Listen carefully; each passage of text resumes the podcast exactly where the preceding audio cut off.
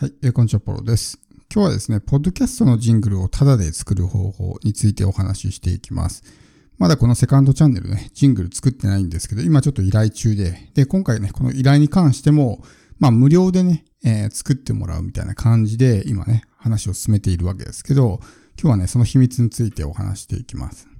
で、このポッドキャストのジングルですけど、まあ、基本的にどうやって作るかっていうとね、まあ、プロに依頼するのがいいと思います。自分で作るとなかなかこう、チープな感じになってね、素人っぽい感じになってしまうんで、まあ、自分であんまり自作しない方がいいかなと。海外のポッドキャスターとかだと、そのジングルとかで自分で吹き込んだりしてるんですけど、やっぱすごい上手いんですよね、喋り方が。だけどやっぱり我々ってそういう、まあ、声のプロではない、話のプロではないので、やっぱ自分でこう、ね、収録すると、なんかやっぱりあんまりね、上手じゃなかったり、逆にそれがこうチープな印象を与えたりとかってあるんで、やっぱりこの最初のね、ファーストインパクトの部分なので、結構印象が重要になってきますから、プロにね、依頼するのがいいわけですけど、おすすめはここならですよね。ここならにナレーターとか声優とかね、まあそういう人たちがいっぱいいるんで、そういう人たちにまあ依頼するような形になるんですけど、大体相場としてはですね、大体まあ 10, 10秒か15秒ぐらいの音源なので、安ければ1000円ぐらいでできますし、高くてもまあ3000から5000ぐらい。多分5000はね、かからないと思いますね。僕もメインチャンネルの方は、多分今から2年ぐらい前にそのジングルをね、作ったんですけど、当時覚えてないですけど、多分1000円か2000円ぐらいでね、作ってもらったんですね。で、すごい安いんで、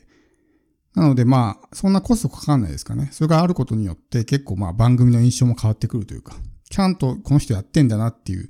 印象を与えることができるので、そんなね、高いものじゃないですから、こう、まあ、自己投資して、まあ、制作するのがいいかなと思うんですけど、その制作費用すらですね、まあ、0円にしてしまう方法があって、まあ、それはどういうふうにやっていくのかというとですね、まあ、さっきも言いましたが、ココナラを使うんですね。で、ココナラって、その、まあ、自分が買う側だけじゃなくて、出品者側になれるわけですよ。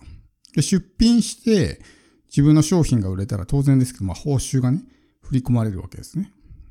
で、ココナラっていうのは、その、まあ、お金に換金することもできるし、ポイントに換金することもできるんですね。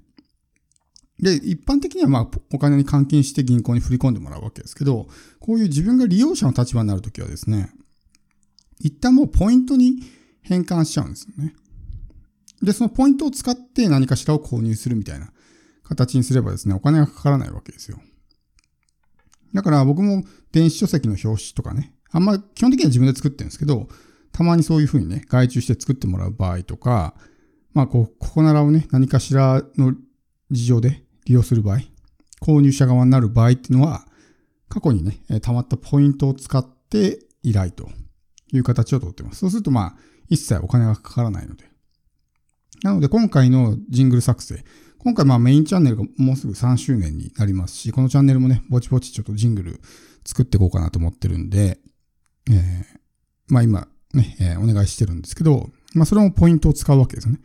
過去に自分が、えー、貯めたポイントを換金して、ポイントに変換してそのポイントを使って作成というわけですね。だから1円もお金がかからないということです。なので、まあ自分がここならで出品者側になるっていうのがね、一個おすすめなんですね。これは単純にその、なんていうんですかね、ジングルを作るためだけではなくて、まあ、自分のお金、自分の力でお金を稼ぐっていうスキルをね、身につけるためでもあるんですね。そういうとこでこう、いろいろ頭をね、えー、ひねって、知恵を絞って、どうやったら自分の商品が売れるかなっていうのを考えるのはすごくいい、まあトレーニングになるんで、ここなると本当に気軽に出品できるんですよね。それこそあの商品の紹介ページさえ作れば、もう本当にね、30分で出品できるみたいな。例えばコンテンツ販売とかだと、コンテンツを作るのにね、人によって何ヶ月もかかったりするんで、出品するまでにもうとてつもない時間かかるわけですけど、ここならとかってね、別にそのコンテンツってものを準備しなくてもいいから、サービスを提供することもできるんで、商品の紹介ページさえ記入すればすぐに出品できるみたいな。まあそういうこう、すごくスピード感のあるですね、えー、まあ商品展開ができるわけですね。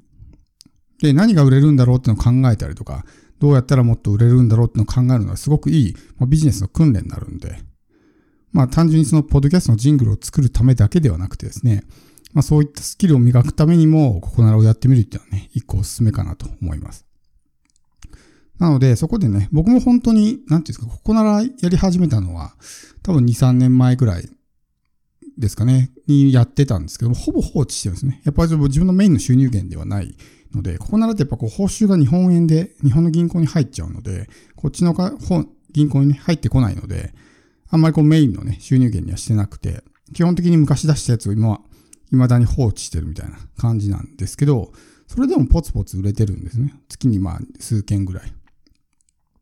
なので、やっぱりこう、なんていうんですかね、まだまだこう、稼げる媒体というかね、そんな全然こう、全く手つけてないような自分でも売れてるぐらいなので、そこにもうちょっとね、こう、ちゃんと軸足を置いて、しっかりとね、やっていけば、どんな人でもね、稼げると思うんです。なので、ぜひぜひね、やってもらって、僕も本当にここならっていうプラットフォーム上では全く無名な存在なわけですよね。だけども、そうやって商品売れてるっていうのはね、まあ、何かしらそういう刺さるポイントがあったのかなというふうに思うんで、本当にもういろんな商品がね、展開されてるんで、それこそその悩み相談しますみたいなね。ただ電話、電話ですかね。電話かなんかでいろいろ悩みを聞いてみたいな。そういう、もうただ聞くだけって、まあある意味誰でもできるというかね、わけじゃないですか。そういうのでもいいわけなんで、まあ何かしらでね、こう、1000円なら1000円、自分で稼ぐっていうふうにね、コミットしてやってみるというのもいいかなと思いますよね。で、そこで、まあ、得た報酬を使って、ジングルを作るというふうにすれば、一切ね、1円もお金をかけずに、まあ、番組のね、ジングルを作ることができるということですね。で、まあ、ジングル制作においてはですね、過去にまあ、えー、エピソードでね、お話したかと思うんで、まあ、ここではね、割愛しますけど、まあ、一番その、番組の顔となるというかね、チャンネルにとって一番最初のね、えー、その冒頭に流れるものなので、やっぱりある程度印象ってすごく大事ですし、まあ一個のアピールの場所なんでね、そこでこの番組のコンセプトとかを語ったりとかね、あるいは自分の、なんていうんですかね、会社の宣伝だったりとか、軽くね、会社の紹介みたいな感じにも使えますし、今回は僕もちょっとジングルの中にね、自分の会社の、まあ、そういうタイトルコールみたいなのね、入れていこうかなと思うんですけど、まあそれを軽く入れるだけでね、やっぱり自分のその会社の認知が広がったりとかっていうのもありますし、このチャンネルはこういうコンセプトですよっていうのをバシンとね、短い時間、まあ大体10秒か15秒くらいですけど、に伝わればですね、すごく、ね、えー、相手にも印象が残りやすくなりますし、ジングルってこう何回も何回も聞くもんなんで、耳に残るんですよね。で、その、例えば、えー、いつも聴いてる BGM が流れてきたらそのチャンネルを思い出すみたいなね、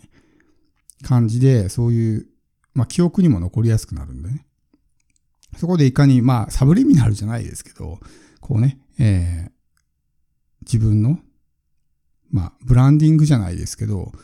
自分のチャンネルとかね、会社とか、っていうもののコンセプトをどんどん伝えていくっていうのは大事かなと思いますよね。なんで、まあ、ぜひ、そんなにお金かからないですからね、えー、作ってもらうといいかなと。やっぱジングルがあるとね、まあ、番組のこう制作も楽しくなってくると思いますしね、よりこうちゃんとしっかりやろうっていう気持ちにもなると思うんで、まあ、そのあたりね、えー、作っていくといいかなと。まあおすすめはここならですし、ここならで自分が出品者になってね、ぜひその商品を出すと。で、それで稼いだお金を使って、え、ジングルを制作してもらうというふうにすれば、お金もかからないですしね。まあ、稼ぐスキルも身につくと。まあ、一石二鳥なわけですよね。なんで、えー、まあそういった形でね、ぜひぜひやってもらえればと思います。まあ、この、えー、チャンネルもですね、今、ちょうどさっきね、まあ、そういう依頼を投げたとこなんで、まあ、近日中にですね、おそらくジングルができるんじゃないかなと思うので、ぜひね、楽しみにしてもらえればと思いますけども、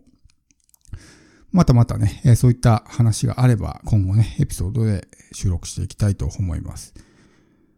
まあ、あの、ここならね、本当に色々ありますし、まだまだ、えー、ね、本当に伸びていく媒体だと思うので、まあ、ジングルだけに限らず、他にもなんかいろいろ利用機会があると思うので、そのあたりもチェックして、まあ、その自分もぜひね、出品者として商品を出していくっていうことをね、やってみてほしいと思います。